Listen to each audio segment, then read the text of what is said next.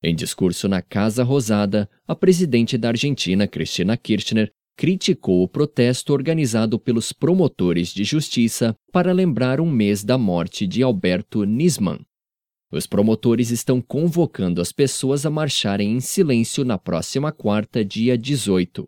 Em seu discurso acompanhado por uma militância que ocupou a Casa Rosada, Kirchner disse que fiquemos com o canto, com alegria, eles que fiquem com o silêncio. Eles sempre gostaram do silêncio.